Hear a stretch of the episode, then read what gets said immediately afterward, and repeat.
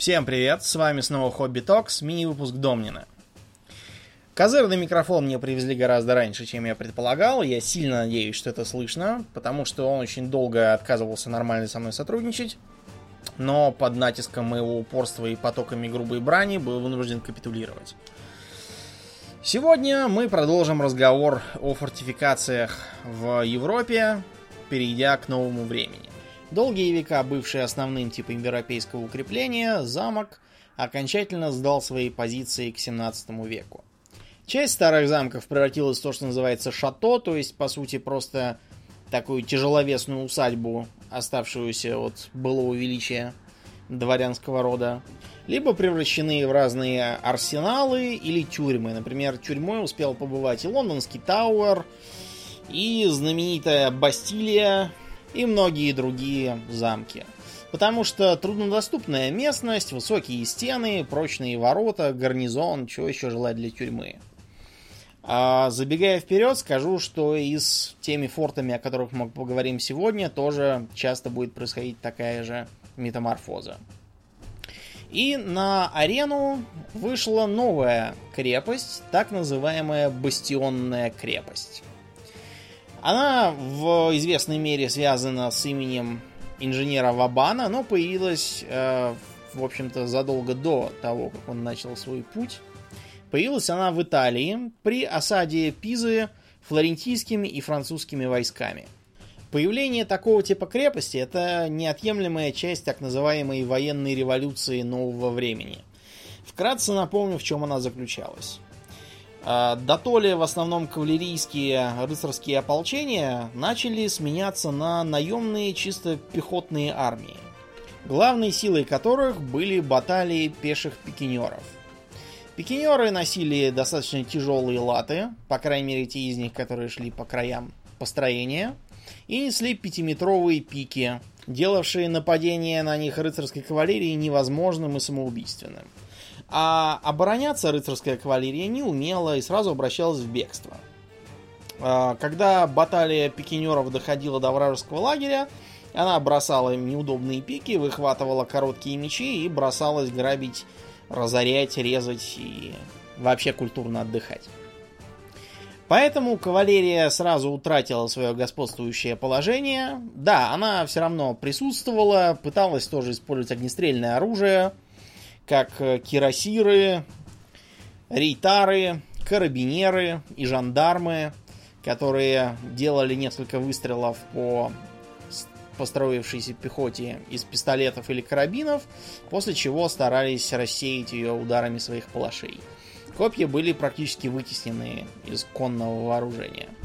Тем не менее, конница больше не могла считаться основой армии, и мощь страны определялась, во-первых, количеством наемных пехотных полков, которые она может нанять, а во-вторых, количеством артиллерии, которой она обладает. Тогдашняя артиллерия э, представляла собой три вида орудий. Это пушки, да, были еще кулеврины, но давайте мы их не будем сейчас упоминать, мортиры и гаубицы. Пушки могли бить прямой наводкой, предназначались как раз для этого. Мортиры, наоборот, били навесом. А гаубицы представляли собой нечто среднее. Э, такие коротенькие пушки, которые предназначались главным образом для навесной стрельбы, но могли стрелять и прямой наводкой, например, картечью. Самыми тяжелыми, разумеется, были мортиры, а настолько тяжелыми, что к ним даже не предлагалось никакого колесного хода, иначе отдача бы его сломала. Типичным калибром для них было 72-фунтовый. Тогдашние калибры не по миллиметрам мерились, а по весу снаряда. Вы представьте, 72 фунта это сколько килограммов? 36. Угу. Особенно для тех времен. Пушки стреляли значительно более легким снарядом, типичным калибром, например, э, была 8-фунтовка.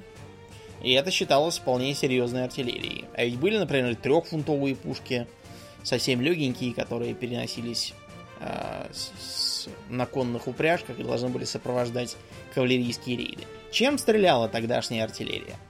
Ну, во-первых, тут есть каменные, а позднее и чугунные ядра. Были разные попытки делать ядра из бронзы, что оказалось невероятно дорого, а также из свинца, что оказалось бесполезным. Но в результате остановились на чугуне. которые как раз тогда научились выжигать. Основной тактикой применения ядер были так называемые рикошеты, то есть ядро должно было, как пущенный по воде плоский камушек, отскакивать от земли несколько раз, пробивая серьезную брешь во вражеских построениях или проскакивая в центр вражеской крепости. Противоположностью э, сплошному ядру была бомба. Бомба это имела фитиль, ну и вообще выглядела как мультяшная бомбочка такая, знаете, как из в американских мультиках. Но применялись они достаточно ограниченно. Связано это было с тем, что порох, бывший на тот момент единственным э, взрывчатым веществом, совершенно не годится для бомб. А, он имеет достаточно серьезное фугасное действие, да, но очень низкое бризантное. Бризантность это способность а, взрывчатого вещества при детонации дробить окружающую материю. При этом бризантность совершенно не идентична фугасности взрывчатого вещества. Вот, например, если вы такое вещество, как перекись ацетона, неосторожно подорвете у себя на столе, то емкость, в которой перекись ацетона была, разлетится в мельчайшую пыль, покроет ваш стол ровным слоем. При этом вам не грозит, ну, почти ничего. Потому что фугасность у перекиси ацетона маленькая. А надо, я думаю, понимать, что я вовсе не призываю подрывать перекись ацетона на столе. Я далек от этого. Но а, вернемся к нашим боеприпасам. Таким образом, бомбы применяли достаточно ограниченно. А для поражения личного состава, поскольку бомбы не давали нужного количества осколков, а просто давали взрыв и все, применялась так называемая картечь. Картечь это, в общем-то, пули из сферической формы, а иногда просто ружейные пули, которые выпускались связкой или из такой картонки, заряженной в пушку. После выстрелов противника летел сноп пуль, который косил все, что попадалось ему на пути. Картечь была очень важным боеприпасом вплоть до появления шрапнели. Шрапнельный выстрел летел к противнику как единое целое, и приближаясь, когда прогорала трубка, раскрывался и выпускал сноп осколков, которые накрывали врага сверху. Сейчас картечью называют крупную дробь для ручного огнестрельного оружия, а также картечь пытаются приспособить к современным орудиям, например, а, для танков Абрамс разработан снаряд, стреляющий стреловидной картечью. Была также мысль картечью вооружить и пехотинцев, сделав это в рамках закрытой ныне американской программы по перевооружению пехотинцев с автоматов на гранатометы. Так как из гранатомета вплотную стрелять нельзя, предполагалось, что будут стрелять из, так... из того же ствола стреловидной картечью. Между прочим, для современных подствольных гранатометов тоже выпускаются выстрелы, которые вместо того, чтобы пулять гранатой, выпускают сноп картечи во врага. Разумеется, стреловидную картечь можно найти для многих современных дробовиков. Развитие и совершенствование артиллерии произвело переворот в фортификационном деле. Старые высокие стены стали слишком уязвимыми для обстрела, и было решено их сильно понизить. И тут возникло еще одно соображение – Помимо того, что стены должны были быть малоуязвимыми для артиллерийского обстрела, по крайней мере из полевой артиллерии, без применения осадной, они еще и должны были быть защищены от нападения штурмующих пехотинцев. В связи с появлением э, массовой и достаточно качественной пехоты, это была для крепостей угроза номер один, превосходящая таковую от артиллерии. Решено это было следующим образом. Во-первых, Стены крепостей занижались и имели сильно скошенный вперед профиль. Таким образом, из-за низкого профиля с рациональным углом возвышения артиллерийский обстрел не приводил к немедленному обрушению крепостной стены. Но, с другой стороны, такой профиль делал достаточно легким залезание на стену для вражеских пехотинцев. Поэтому крепости стали в массовом порядке вооружаться фальконетами и даже пушками, как раз с целью отучать вражеских пехотинцев от дурной привычки лазить по стенам. Первоначально артиллерии пытались вооружить и замки, и старомодные крепости, типа наших Кремлей. А, но тут выяснилась любопытная вещь. Скажите мне, а какой формы обычно крепостная башня? Э, простейший пример, можно пойти посмотреть на московский Кремль, увидеть, что многие башни там являются круглыми. Причем э, круглые они неспроста.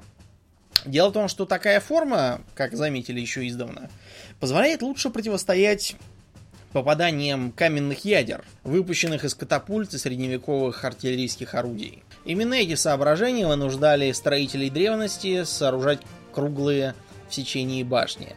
Я так думаю, не надо объяснять, что круглую башню построить значительно труднее, чем квадратную, она требует определенных познаний математики, потому что квадратную башню, наверное, даже я смогу построить, со второй или третьей попытки. А вот круглую мне, боюсь, без серьезной подготовки возвести никогда не получится. Тем не менее, оказалось, что эти самые круглые башни устарели. Устарели потому, что, во-первых, слишком маленькие. И даже если их сделать достаточно большими, такие, как, например, не знаю, как Кутафья башня в Москве, несмотря на то, что Кутафья это типичный барбакан, о котором мы уже рассказывали раньше, по диаметру она как раз хорошо подходит. Еще можно посмотреть на башни, например, Соловецкого монастыря. Тем не менее, оказалось, что для активной обороны такая конструкция не подходит. По той простой причине, что расположенные по кругу пушки не могут концентрировать огонь э, на одной цели. Каждый из них смотрит в совершенно своем направлении, как их там не наводи, а на одну цель больше двух-трех пушек навести не удастся никогда. И поэтому башни были заменены на так называемые бастионы. В современном языке бастионом называют все подряд, что угодно. И вот когда я, например, учился в э, университете, у нас там был университетский гимн особый. Гимн, написанный самим ректором господином Трукуновым. Так вот, Трукунов, наверное, замечательный ректор, по крайней мере, у меня никаких серьезных нареканий нету. Но э, песни он пишет не очень хорошо, на мой вкус. Так вот, э, там есть такая строка. Это наш институт, это наше клеймо, и другого вовеки не нужно. Оставайся всегда несравненным ГИМО, бастионом студенческой дружбы. Кошмар какой, ужас. Ну, так вот, эм, я не буду говорить ничего о том, что все студенты думают по поводу клейма, которого им не нужно. Я вас уверяю, совсем не нужно никакого клейма. А, так тут еще и бастион студенческой дружбы. Бастион, ребятки, это несколько не то. Бастионом называют пришедшую на смену крепостным башням оборонительную конструкцию, элемент крепостного фронта, так называемого, в виде пятиугольной, скажем так, площадки, находящейся на возвышении. Первоначально это был скорее пятиугольный выступ крепостной стены, но потом с распространением земляных укреплений, облицованных камнем, а иногда даже и вовсе не облицованных, это превратилось в самостоятельный инженерный элемент. Итак, почему э, бастион именно пятиугольный? Он имеет два фаса, то есть две передние стороны, э, скошенные, соответственно, направо и налево, и два фланга, смотрящие по бокам. Тыльная часть называется горжей, она обращена к центру укрепления и поэтому не укреплена. А почему поэтому? Потому что в случае захвата бастиона захвативший его враг должен быть открыт для обстрела с центрального укрепления цитадели или еще чего-нибудь там. Почему бастион именно пятиугольный, а не квадратный, как меня спросили, например, вчера в беседе? Дело в том, что квадрат имеет прямые углы. Из-за прямых углов у него образуются мертвые зоны по углам квадрата, которые не могут попадать под обстрел его артиллерии. В то время как у пятиугольника, благодаря тупым углам, а артиллерия, наводясь немножечко влево или вправо, может вести перекрестный обстрел по наступающим с любой стороны бастиона противника. Ну, кроме тыльной, разумеется. Бастионы старались располагать э, так, чтобы их э, соседние фасы и фланги могли вести перекрестный обстрел по наступающему противнику. Участок стены между бастионами называется куртиной – и первоначально именно он был основной целью наступающих. К этому моменту многие крепости выглядели уже не как сплошная стена, а скорее как насыпанный земляной вал, который с внешней стороны облицовывался кирпичом или камнем. Вы спросите меня, зачем заменять прочный камень на непрочную землю? Дело в том, что камень, к сожалению, очень твердый. А как твердый предмет он подвержен дроблению при ударах по нему ядрами, еще более твердыми.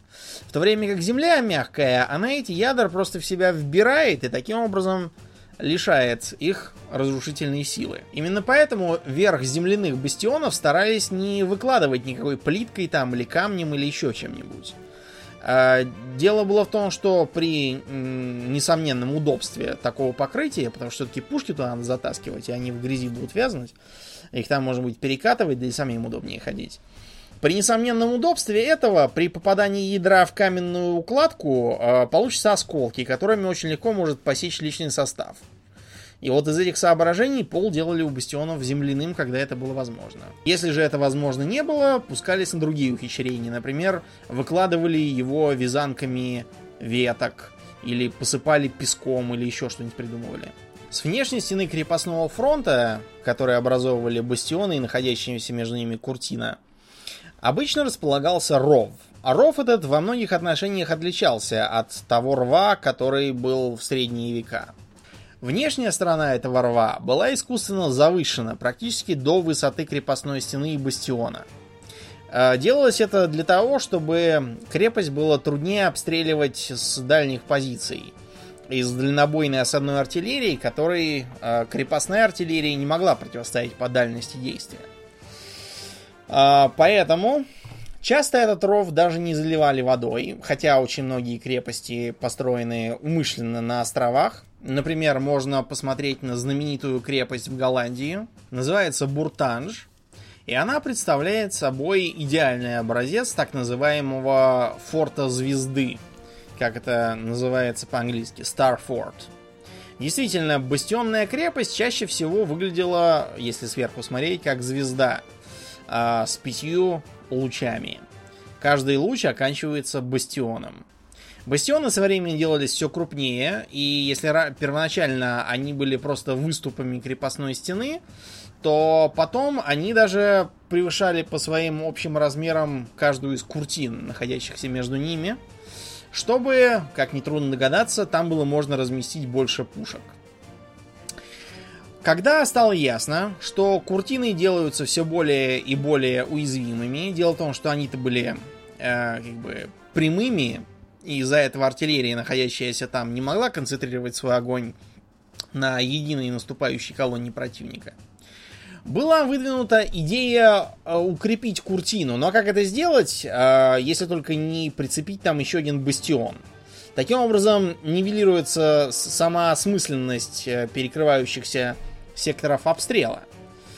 Поэтому была введена такая интересная вещь, как равелин. Равелин называют клинообразное укрепление, которое вынесено за пределы внешнего периметра крепости и прикрывает э, с одной стороны куртину. Если вы посмотрите на план нашей Петропавловской крепости, то увидите, что с двух сторон у нее есть по Алексеевский и Иоанновский. И оба из них прикрывают как раз те две куртины, к которым можно подойти по суше. Остальные куртины защищены э, Невой рекой, поскольку крепость находится на острове. Для чего нужен Равелин? Дело в том, что он поддерживает своим огнем перекрестный обстрел соседних бастионов и не дает обстреливать Куртину, которая уязвима для обрушения. А, кроме того, он не дает подходить к ней близко и защищает свою часть крепостного рва. Вы скажете, хорошо, но он вынесен за крепостные стены. Это означает, что захватить его в любом случае легче. Правильно, легче-то легче, но Равелин всегда строится несколько ниже, чем э, высота стен бастионов и иногда даже самой Куртины. Таким образом, захвативший его противник оказывается в малоприятном положении. А для него с внутренней стороны, Равелин совершенно никак не защищен. Там просто пологий такой въезд туда, чтобы можно было вкатывать пушки и самим забираться. А, он не может вести оттуда огонь, потому что стены Равелина ниже крепостных. А вот по нему как раз оттуда будут вести огонь с обеих сторон и с Куртиной тоже. И таким образом захват Равелина, как правило, себе не оправдывал совершенно. После того, как Равелины широко распространились, основное а, направление атаки на крепость Это один из бастионов.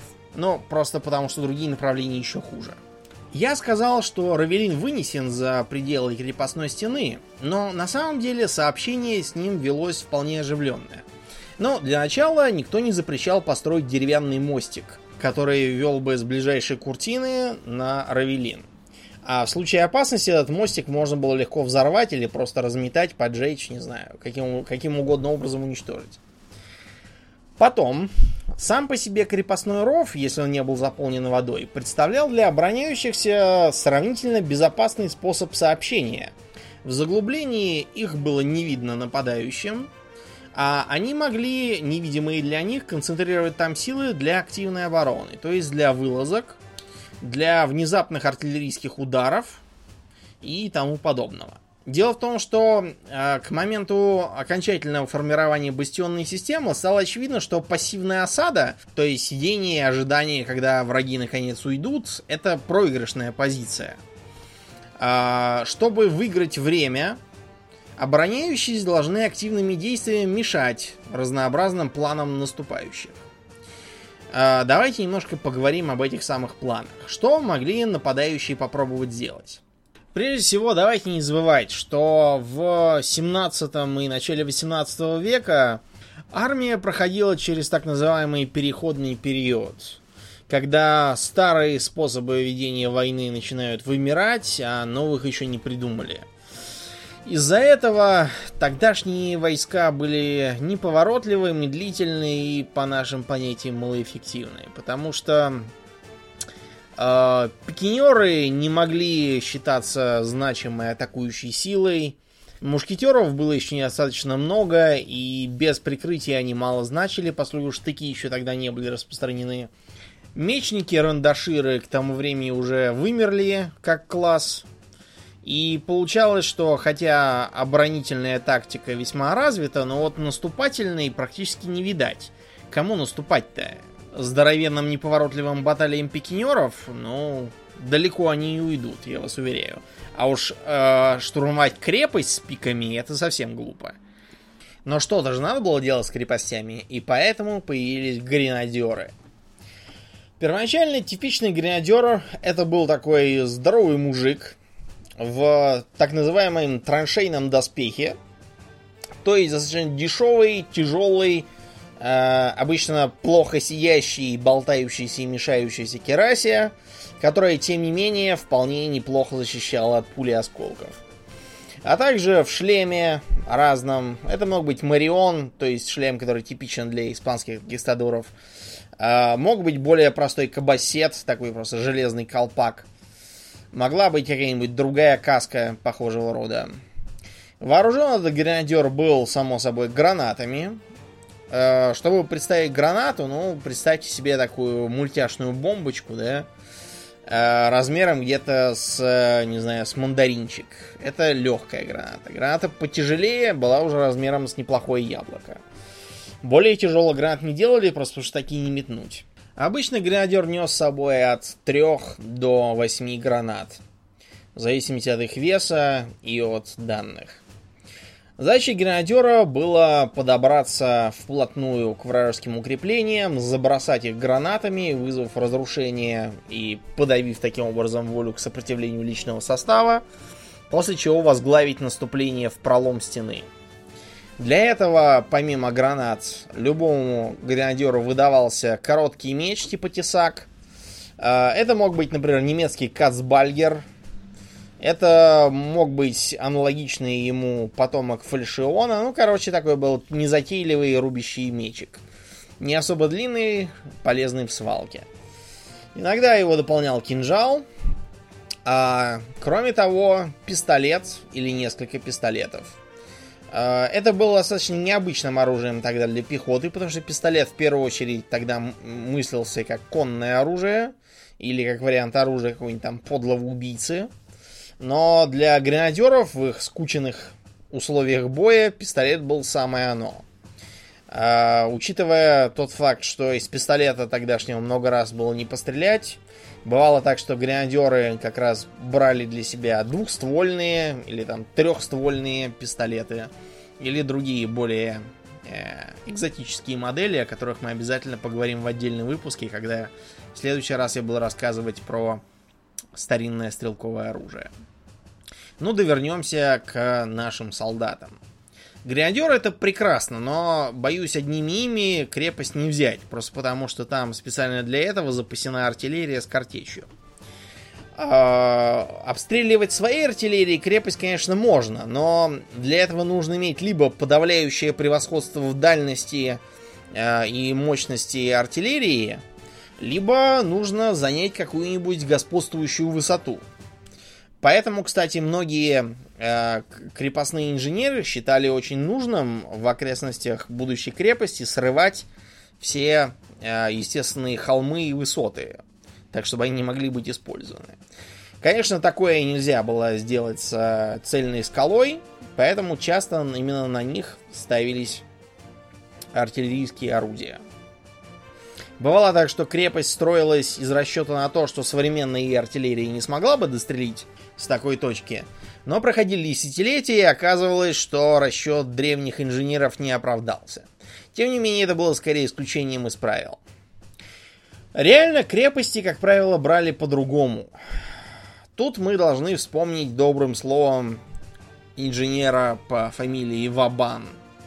Сперва он был просто Девабан, потом сделался сеньор Девабан, а под конец сразу маркиз Девабан. Я думаю, что такой прогресс в э, ранге должен говорить нам о э, значимости его свершений как инженера. При этом, что интересно, он не столько занимался вопросами строительства крепостей, сколько наоборот их взятия. А, именно Вабан довел до ума идею окопной войны, которую до него вел Марис Аранский.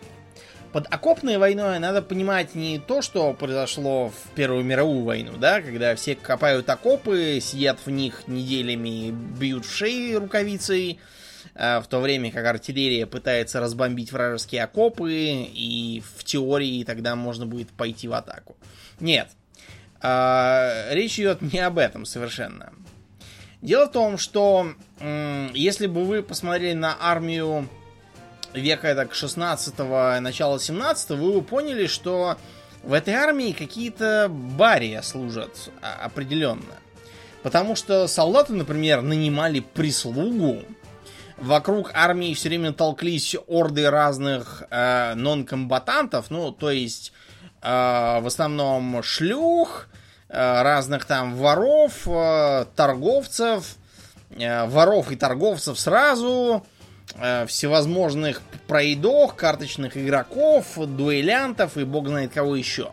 Кроме того, там таскалось огромное количество разнообразных братьяк, которые выполняли роль неквалифицированной рабочей силы.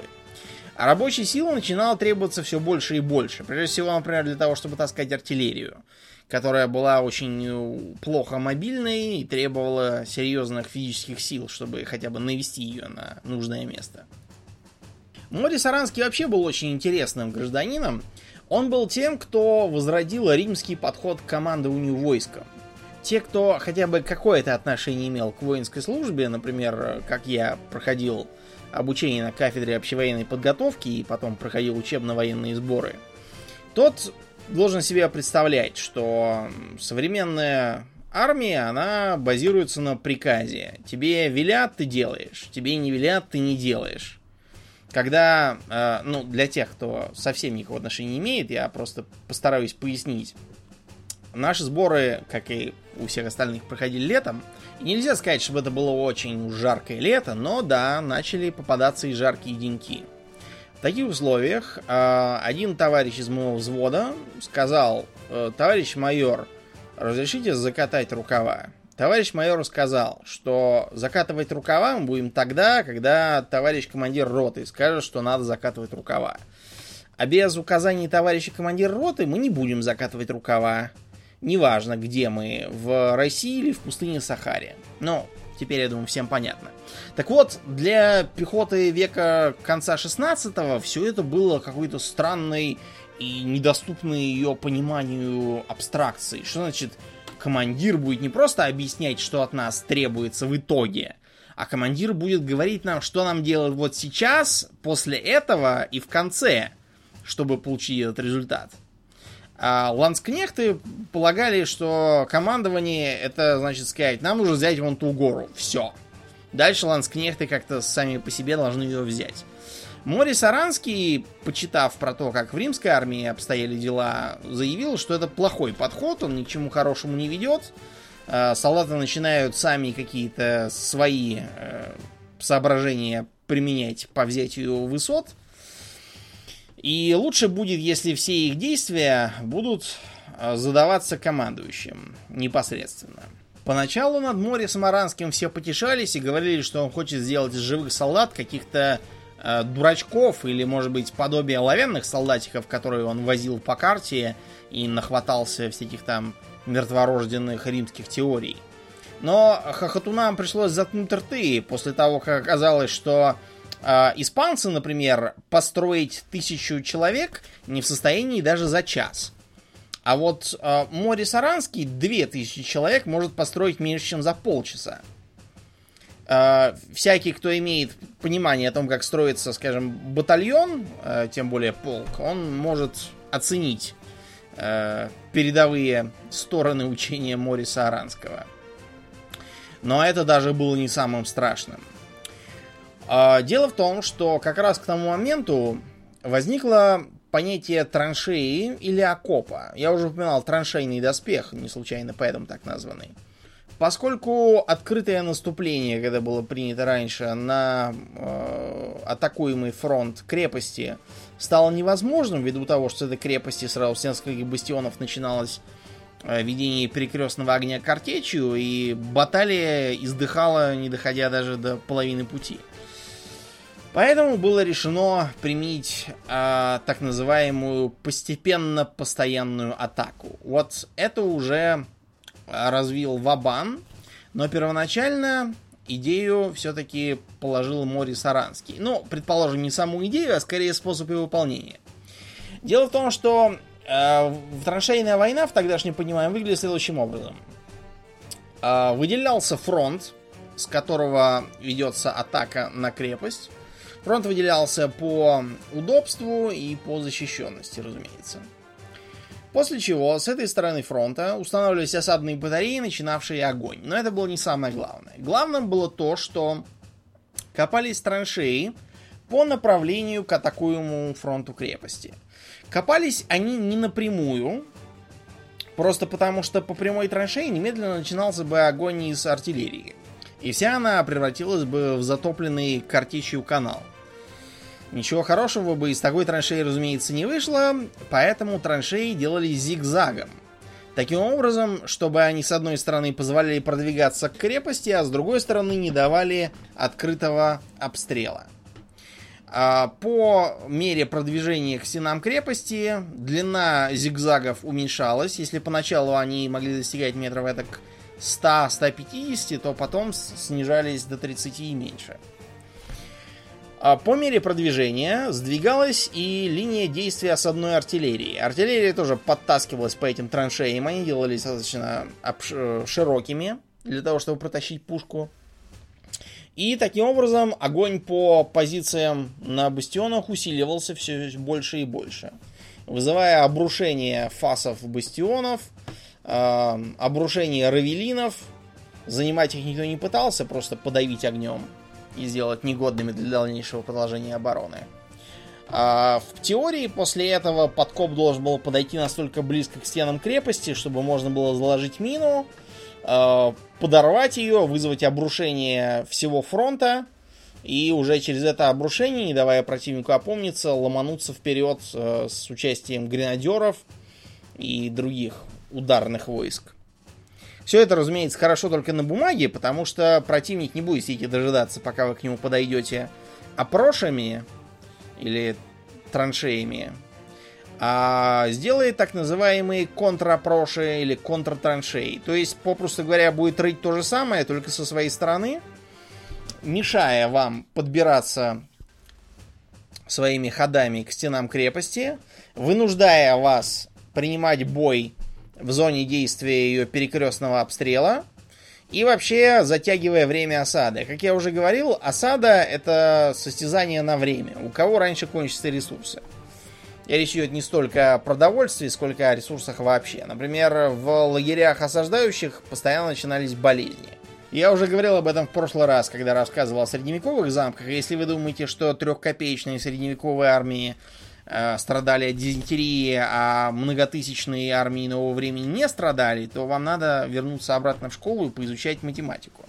Как бы то ни было, копание траншей трудно назвать интересным занятием, а уж э, безопасным его назвать не поворачивался бы язык ни у кого. Морец Аранский был первым, кто догадался, что полагаться на разнообразных нонкомбатантов и мобилизованных крестьян из окрестностей для земляных работ глупо. Они это делают неохотно, и медленно, и плохо. В общем, не самая лучшая кандидатура для этого. Поэтому он заставил копать своих солдат. А, со стен Стенвика, при котором впервые применили эту тактику, солдат Морица Аранского ругали быдлом, мразью, променявшими оружие на лопату, а, превратившимися в мужиков, зашкварившимися и вообще потерявшими право даже нападать на такую благородную крепость, как Стейнвейк. Но, опять же, хохотунам пришлось взять свои слова обратно, когда э, земляные минные работы солдат Морица Аранского, выполнявшиеся без сучка и задоринки, привели к ее падению. И даже комендант Кокуэль, человек, которому никто не мог отказать в храбрости, решительности и упорстве, после всего 44 дней осады, это вообще не время по тогдашним э, понятиям, был вынужден сдать крепость при этом он в свое оправдание сказал, что его впервые в жизни победили не оружием, а лопатой. Вы можете понять, насколько серьезное значение имели земляные работы при тогдашней войне. В дальнейшем крепости нового времени развивались скорее в интенсивную сторону. Например, появилась такая вещь, как капонир. Капониром называется сооружение, находящееся в рве крепости, а у крепости поствабановской эпохи рвов было как минимум два. И эти сооружения представляли собой маленький домик с торчащими влево и вправо пушками.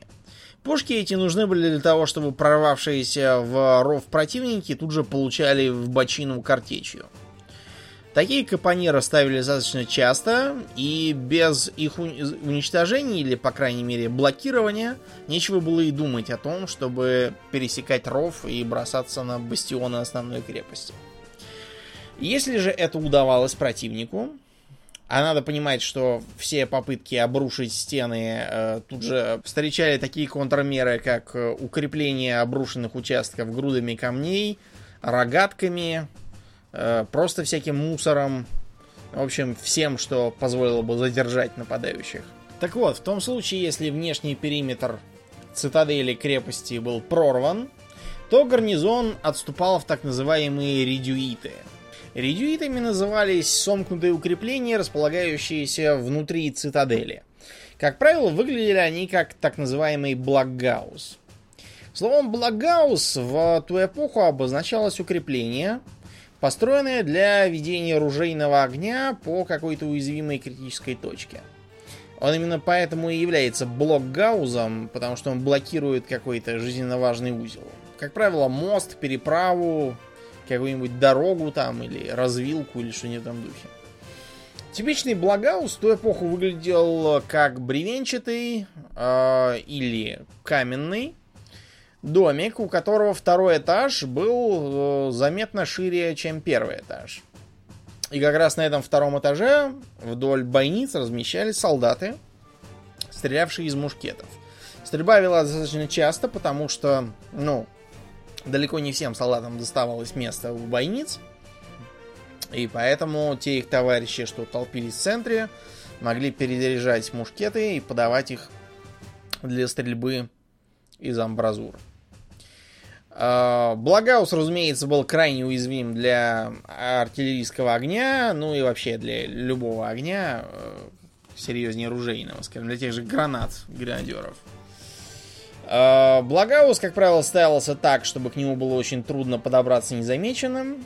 А он иногда имел при себе небольшой бастиончик, или там хотя бы редут, поставленный рядом, э, с некоторым количеством пушек – Но в целом его нельзя рассматривать как сколь-нибудь серьезное укрепление. Это было нечто вроде заслона на пути какой-нибудь там легкой кавалерии, там прорвавшихся партизанских частей противника, э, каких-нибудь там индейцев, например, в Северной Америке регулярно ставили благаузы как раз как противоиндейская мера. В общем, это скорее вспомогательное такое укрепление. И внутренние укрепления цитадели часто ставили именно в форме благауза. И если кто помнит, в художественном произведении «Остров сокровищ» Роберта Льюиса Стивенсона, в финале там как раз в таком благаузе и держали оборону главные герои от пиратов. После чего передали этот самый форт, как они его называли, пиратам, и ушли сами в пещеру к Бенугану. Давайте немножко поговорим о Карибском море, поскольку именно там форты играли самую известную роль. Многие из этих фортов можно до сих пор увидеть, съездив, скажем, на Кубу, на Пуэрто-Рико, в Панаму, на некоторые другие Карибские острова и э, прибрежные области.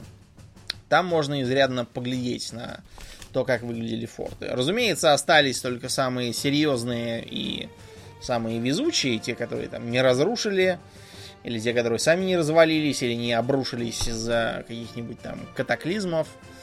Вот, например, знаменитый Порт-Роял э, сейчас существует только в виде нескольких покосившихся и полузасыпанных песком домов. А все потому, что во время очередного землетрясения, а Ямайка это остров вулканический, что, кстати, э, не такая уж частая вещь в Карибском море, там в основном коралловые острова. Так вот, э, из-за землетрясения он вполне себе сполз под воду. При этом э, надо понять, что сполз он потому, что стоял на так называемом палисадосе, то есть девятимильной песчаной косе, здорово выдававшейся в море, из-за чего был очень удобен как гавань. После того, как Порт-Роял э, скончался, был построен новый город под названием Кингстон, в котором и по сей день располагается столица Ямайки. В произведении Михаила Попова под названием «Белая рабыня» можно найти утверждение, будто бы Порт-Роял располагался на уступах невысоких гор, поросших мангровыми зарослями. Я, не бывав ни разу на Ямайке, могу вам сразу сказать, что ничего подобного там не было и быть не могло. Просто потому, что мангровые заросли не растут уступами по горам. Они вообще не растут нигде, кроме как в воде. А вода на горах обычно не бывает. Разве что это были какие-нибудь жидкие горы. Э, если сомневаетесь, можете посмотреть по карте. Не надо городить мангровые заросли в горах, иначе вам э, дадут премию «Стремительный домкрат» в один прекрасный день. Ну так вот, э, в Карибском море был несколько особый подход к фортам. Да, действительно, бастионная структура сохранялась, но в Карибском море мы находим гораздо больше каменных, причем я имею в виду цельнокаменных, а не просто облицованных фортов, при этом достаточно высоких и не злоупотребляющих рвами. Но это понятно как раз почему, потому что посреди моря все это расположено. С чем это связано? С тем, что главной угрозой для форта в Карибском море были, разумеется, вовсе не пехотные полки, а корабли, снаряженные батареями пушек по каждому борту.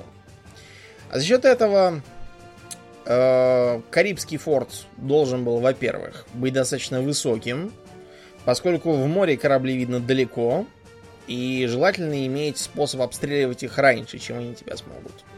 Во-вторых, имел в среднем гораздо более серьезную артиллерию. Какие-нибудь там 42-фунтовые пушки далеко не редкость для Карибского форта. Что интересно, пушки были сделаны из чугуна, а не из бронзы, как обычные.